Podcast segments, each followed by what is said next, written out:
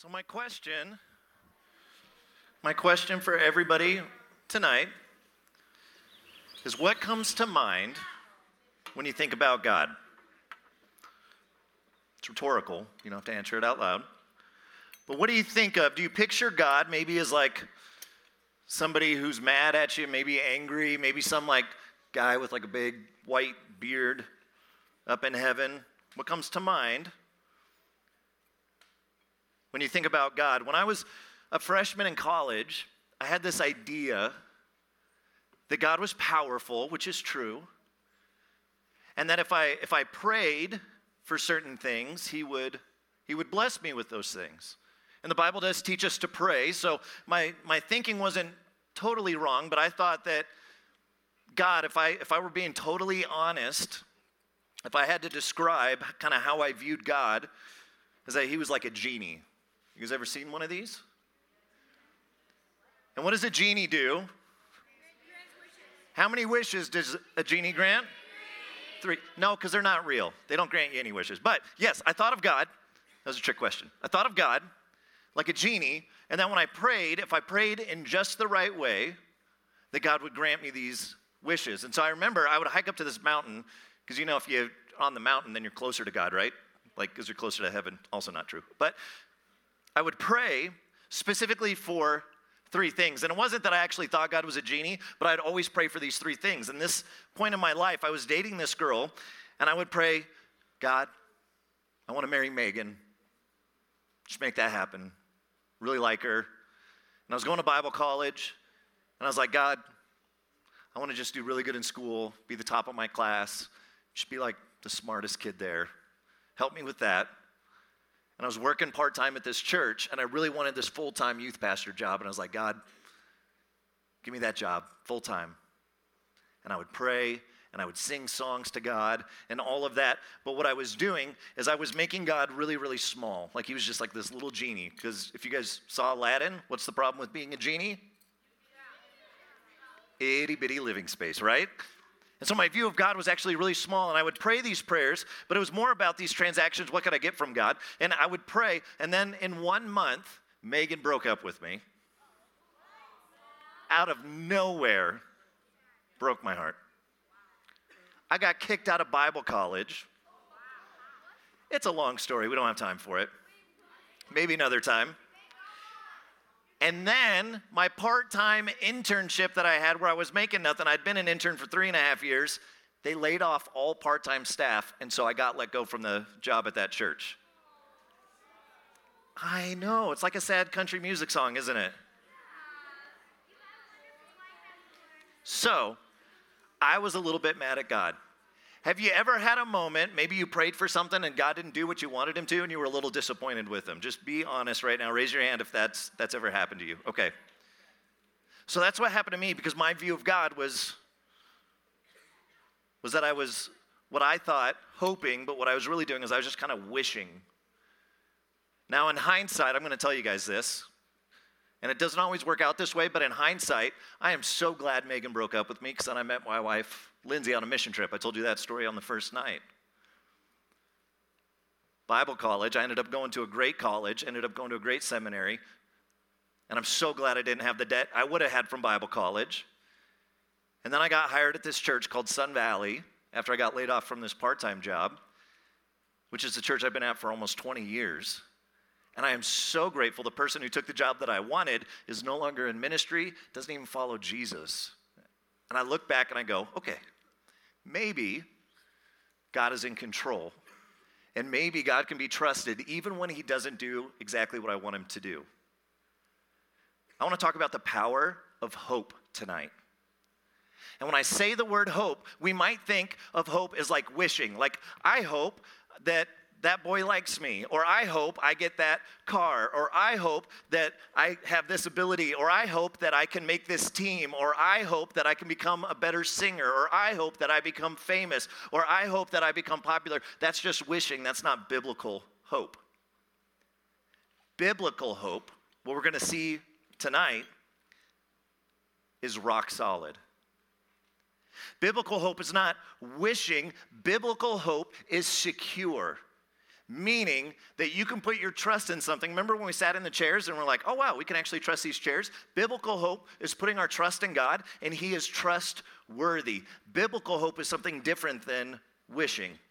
There's this quote that says, You can live weeks without food, days without water, minutes without air, but you can't live one second without hope. Hope is what allows us to persevere through trials.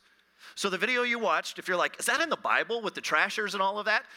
Eh, not really. Kind of, yes. The, the ideas behind that. But I want to give you kind of the biblical basis for what you just saw in those videos. By the way, can we thank Hume for making awesome videos every year? I love those.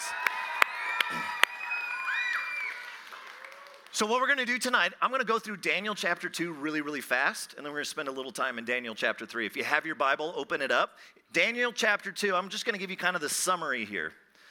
So, Nebuchadnezzar, which by the way, Nebuchadnezzar is crazy, like in real life, not just in the movie that we watched, but in real life, he is crazy. I think if we were to diagnose, like, what is, he's homicidal, narcissistic, megalomaniac, but we'll just say he's nuts, okay? So, he's crazy. And he has this dream, and he gets all of the enchanters and sorcerers, and he says, I want you to tell me not just the interpretation of the dream, I want you to tell me what my dream was and then interpret it. And they're like, Nobody can do that.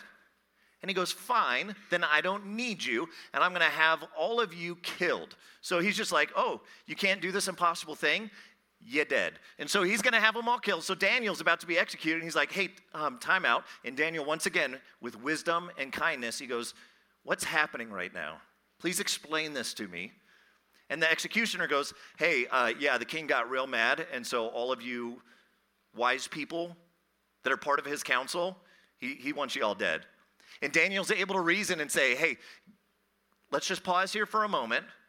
And I believe maybe we'll come up with a solution. So Daniel goes to his friends, Shadrach, Meshach, and Abednego, and he says, Let's pray. Because we can't do this. Nobody can do this, but God can. Who can? Who can? Who can? That's exactly right. God can. So Daniel says, Hey, let's pray to God who can. And then God reveals in a dream to Daniel what the dream of Nebuchadnezzar was and the interpretation. So Daniel goes to Nebuchadnezzar, and I want to read what he says because it's pretty gutsy.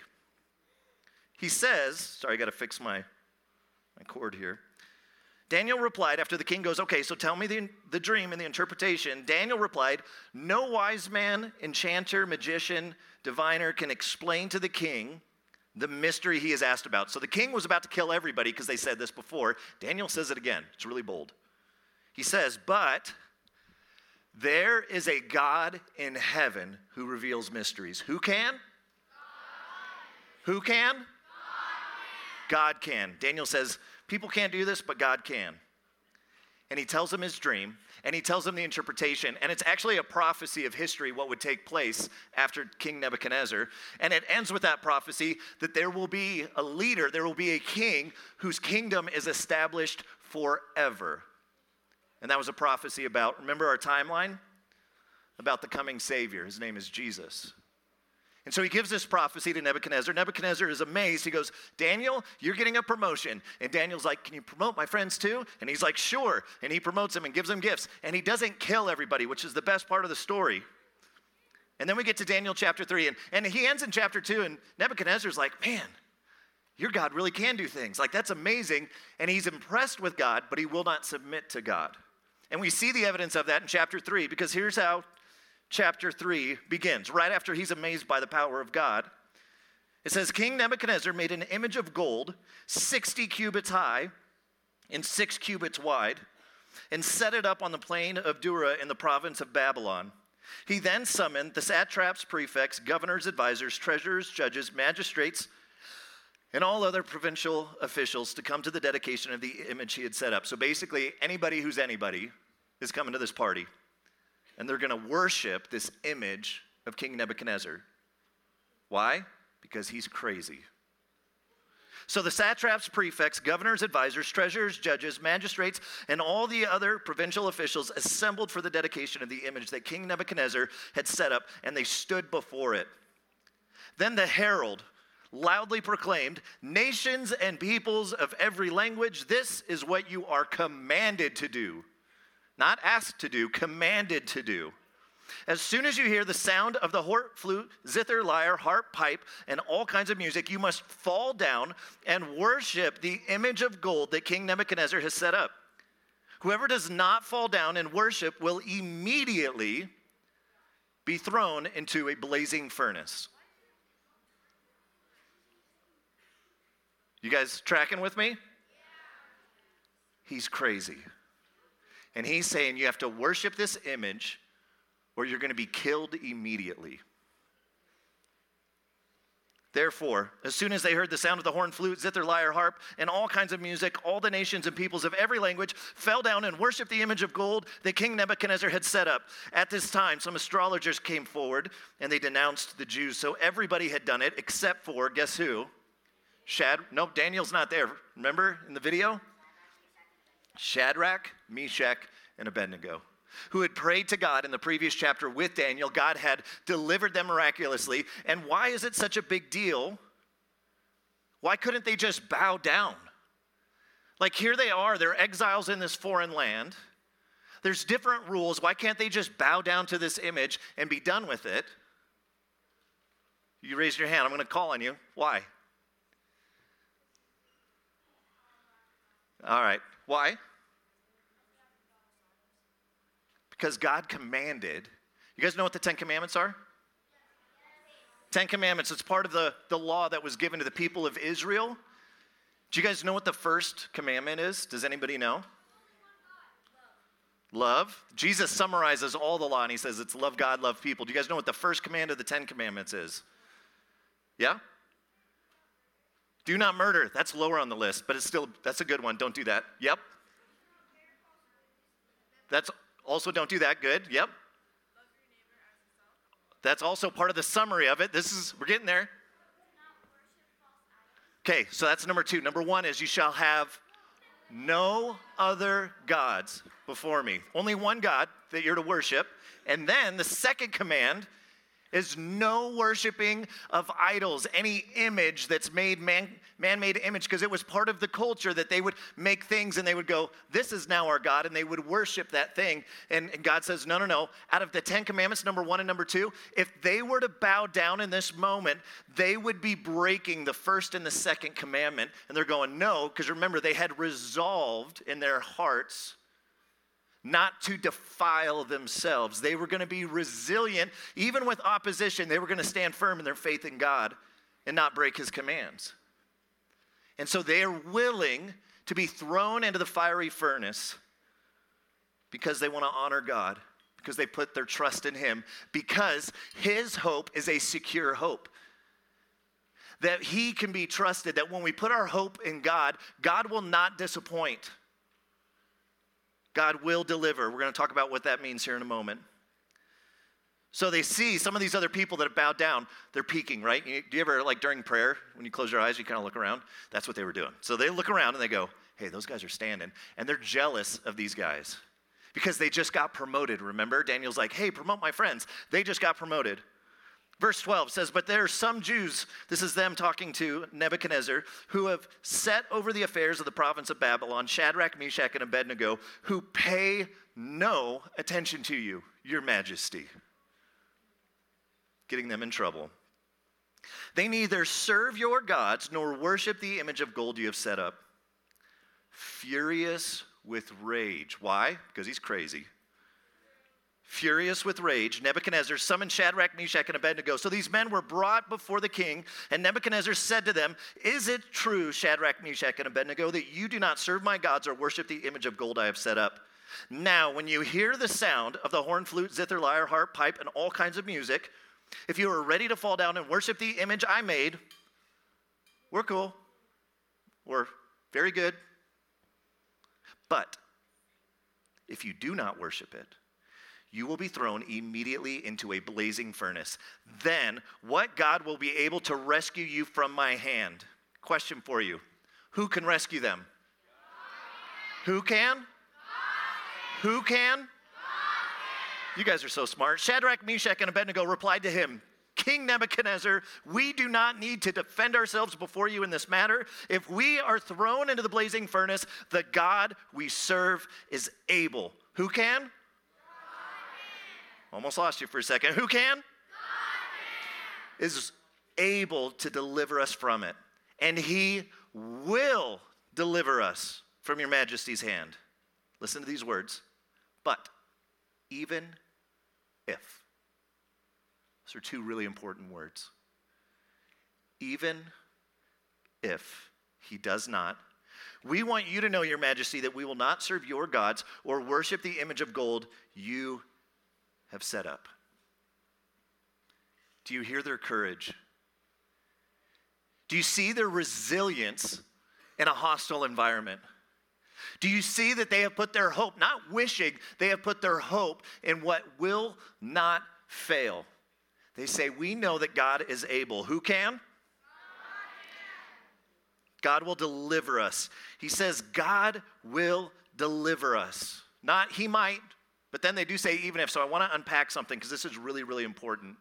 As you go through life and as there's going to be those moments maybe that you pray for something you go i thought god would do that and he didn't and maybe you're disappointed with god. I want to give you a, a clear understanding of, of theology of what that means. Because for every believer every person who puts their trust in jesus god will deliver every believer every time. But i want to explain what that means.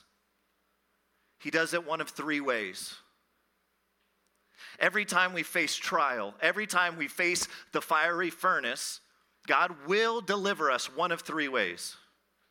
Sometimes He will deliver us from the trial. He will deliver us from the trial that we won't have to go through whatever that trial is. He will supernaturally or miraculously, He'll cause it so that we don't have to go through that trial. He will rescue us from it. Sometimes, and I'm going to give examples of all three of these, He will rescue us through the trial. And then sometimes he will rescue us by the trial into heaven, where he will make all things right for all time. I'll give you examples from, from the Bible. There's this moment in Genesis, so we're going to go all the way, if you remember our timeline, all the way back here. There's this moment where God says to Abraham and Lot that there is destruction coming on a city called Sodom and Gomorrah. And he says, You need to get out of there because destruction is coming. And so Abraham goes and tells Lot, and Abraham and Lot leave, and then destruction comes and wipes out the entire city. God rescues them from the trial. They didn't have to go through it, they didn't die and, and God restored all things. No, no, no. They were rescued from it in that moment. Can I tell you some cool, like, can I geek out for a second with you guys? Okay. I'm so excited, I got to move around. Okay, but I don't want to ruin all the band stuff. So there have been critics of the Bible that have said, hey, things that happened over here in Genesis, that's not archaeologically accurate. That didn't actually happen, or that's not historical. And one of those things is they said, there's no such place as Sodom. But then you might go, but it says it was destroyed. But then archaeologists started looking around and they found a place and they said, We think this might be Sodom. And they dug down and it turns out the date was wrong. And they went, Well, that's not it. And then recently, somebody was reading his Bible. He was doing a tour in Israel and he goes, I think we've been looking in the wrong place. And so there's these ancient cities that are built and they look like these hills and they can dig down because the cities would just be built on top of each other. And when they dig down, they're going back in time archaeologically. And so they dug down and they dug down and they got to the time period of when Genesis, I believe it's Genesis 19 happened, Sodom and Gomorrah, and they dig down and they uncovered that everything is burnt. And they go, wait a minute. And there was hundreds of years that nothing was built on top of it. So this massive city was destroyed and abandoned for hundreds of years. And so they started going, well, that's strange. And they started looking at things like pottery and they went, hey, this pottery was melted into glass, but they didn't have that technology. And they started studying and they found out that what had actually happened to the city at the exact same time that Sodom and Gomorrah were destroyed is that a meteorite, I'm not making this up, it's in the Smithsonian, a meteorite came and exploded with the power of a thousand Hiroshima bombs and destroyed Sodom and Gomorrah and everything was just all like all the people were just like turned into like dust like they found little bits and fragments and all the pottery and everything was melted and it was like 3,600 degrees. You can Google this with an adult. Okay, so how cool is that? That, that actually, and we just discovered it. This article was like a couple years ago. Anyhow, the Bible is legit, and there will be critics who say, hey, that, that didn't actually happen. We don't have evidence. We are finding more and more evidence. And every time we find evidence, it doesn't disprove the Bible, it actually proves the validity that God has preserved His Word for thousands of years. That the Bible can be trusted, God's Word can be trusted. And even in the realm of science, I'm not going to totally geek out tonight, maybe tomorrow or another day. Science is a tool that believers and non believers get to use. And the scientific evidence, the things that we discover, actually prove that something outside of nature had to create nature. And what we see in Genesis, in the very first pages, the very first verses are what cosmologists are finding that everything has a beginning and it started with light. And it's exactly what we had in the Bible. The Bible is legit. Sodom's a real place. Okay, so back to where we were. Sometimes God rescues us from the trial. Abraham and Lot didn't have to go through that. Wouldn't have survived it anyway. Okay. Sometimes he rescues us through the trial. There's a guy named Noah, and God says, I'm going to flood the earth. Noah, you're going to build a boat in the middle of the land because there's a flood coming. And it's going to rescue your family, listen, through the trial. You're still going to experience the flood, but I'm going to provide a way for you to get through this trial to the other side. And he rescues Noah and his family through the trial. Sometimes he rescues us by the trial. In the New Testament, there's a guy named Stephen. And Stephen's a follower of Jesus, and people are trying to stop this thing that people are saying that Jesus rose from the grave. And Stephen is one who they decide we're going to make an example of him that if you proclaim that you've witnessed that Jesus rose from the grave or you are a follower of Jesus, we're going to have you killed by Roman law. And so they take Stephen out into the street and they begin to throw rocks at him until Stephen dies. But right before Stephen dies, he has this vision. And he says, I see the Son of Man, I see Jesus standing at the right hand of God. And he says, God, forgive these people. They don't know what they're doing. And they get furious and they kill him. Here's what I love about this moment in the Bible, it says when Jesus completed his work on the cross and the resurrection, that the work was done and he's seated at the right hand of God. In this moment, he has a vision, Stephen does, and he sees Jesus standing. And here's what I believe was happening in this moment I believe Jesus is saying, Well done, Stephen. I know you're experiencing persecution, and I'm going to deliver you by the trial. I am going to welcome you into my arms by the trial. So, for everybody who puts their faith in Jesus, listen, you will be delivered from your trials, either from them, through them, or by them. But God will deliver. We can face persecution. We can face trials because our hope is secure. God's promises, He's kept all of them and He will continue to keep all of them. God is faithful. I love it when they say, even if. And here's why. Here's what I think as, as followers, as believers, and maybe you're here and you're not a follower of Jesus, uh, there's going to be an opportunity to take that step this week.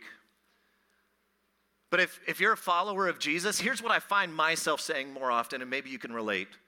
I don't say even if, usually I say what if. Do you see the difference?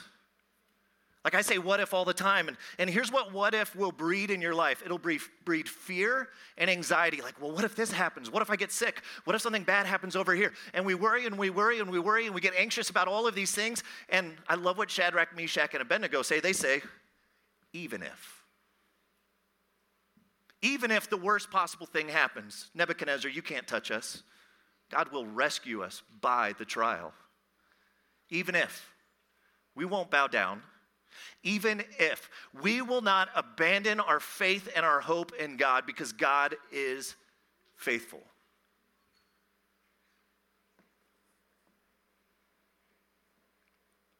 Even though they were exiles, enslaved in service to the king, they were free people. They were experiencing freedom even in a foreign land.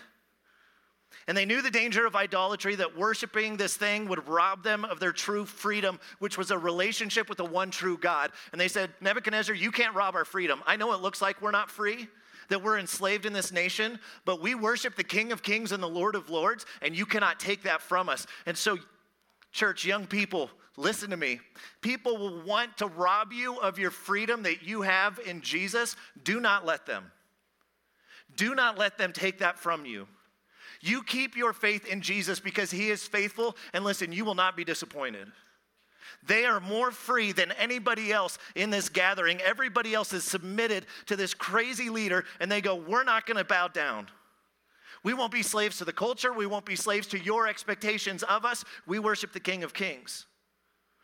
Today, we're tempted not to bow down to giant idols, but to worship other idols, things like money, power, appearance, how we look, status, ability. I think social media is an idol for a lot of us.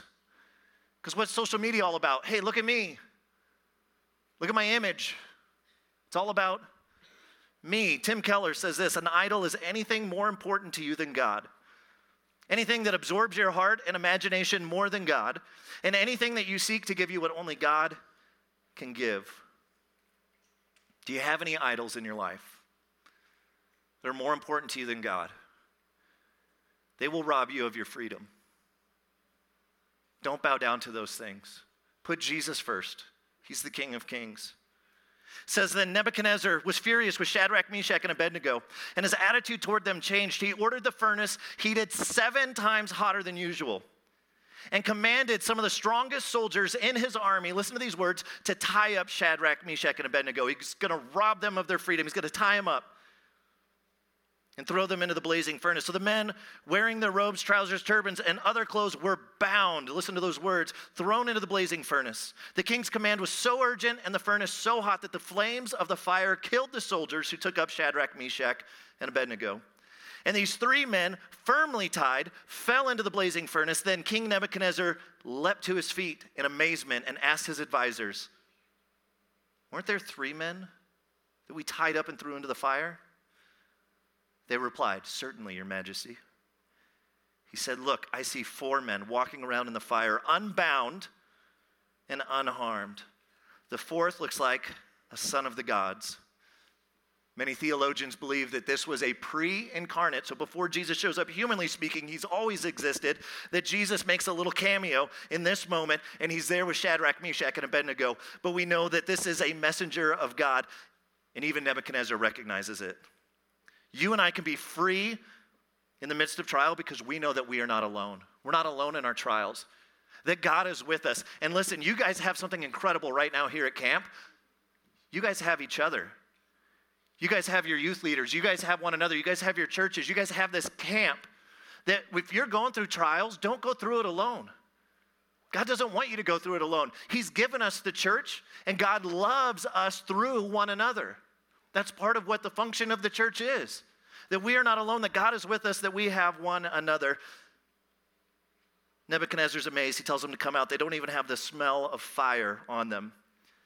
So, what does Nebuchadnezzar do? He says, Therefore, in response to what he just saw, I decree that the people of any nation or language who say anything against the God of Shadrach, Meshach, and Abednego, he says, anybody talks trash about this God shall be cut into pieces and their houses be turned into piles of rubble. He's crazy. But then he says this, and he's absolutely right. He says, For no other, and he says little g God, because they're all false gods. He says, No other God can save in this way. There's only one God who can. Who can? God can. Courage and freedom are found in God. 1 Peter 1 says, in all this, talking about trials and persecution, you greatly rejoice, though now for a little while you may have had to suffer grief in all kinds of trials. These have come so that the proven genuineness of your faith are greater worth than gold, which perishes even though refined by fire, may result in praise, glory, and honor when Jesus Christ is revealed. That our hope in him is secure, that our hope in him is rock solid. We will not be disappointed. Though you have not seen him, you love him. And even though you do not see him now, you believe in him and are filled with an inexpressible and glorious joy, for you are receiving the end result of your faith, the salvation of your souls. You will be rescued either from the trial, through the trial, or by the trial. It says, when, after Nebuchadnezzar had seen all of this in Daniel, verse 28, Nebuchadnezzar said, Praise be to the God of Shadrach, Meshach, and Abednego, who sent his angel and rescued his servants. He recognizes these men serve someone else. They serve the God in heaven. They trusted in him and defied the king's command and were willing to give up their lives rather than serve or worship any God except their own. Guys, we serve God alone. He is our hope. You want to persevere through trials? Put your trust in the one who will not disappoint, who will rescue and deliver you. Let's pray. Father, we don't know what we will face in the future, but God, we know that there will be difficulties. There will be challenges. It may come from just the, the brokenness of the world around us. It may come from the fact that sickness is a real thing, that our bodies can become sick. Could be that it comes from outside persecution because of our faith in you, and people don't know what to do with that. Because it, it will make us look different in some ways. God, I pray that we would have courage the way these men had courage, that our hope would be in you, in you alone. And God, we trust that you will deliver us, either from the trial, through the trial, or by the trial. But we know that you will deliver us. And so we have courage not to say what if and be afraid of what might happen, but to say, even if, no matter what comes our way, God, our trust, our hope is in you. Help us to stand firm, to be resilient in an increasingly hostile culture, we pray in Jesus' name. Amen.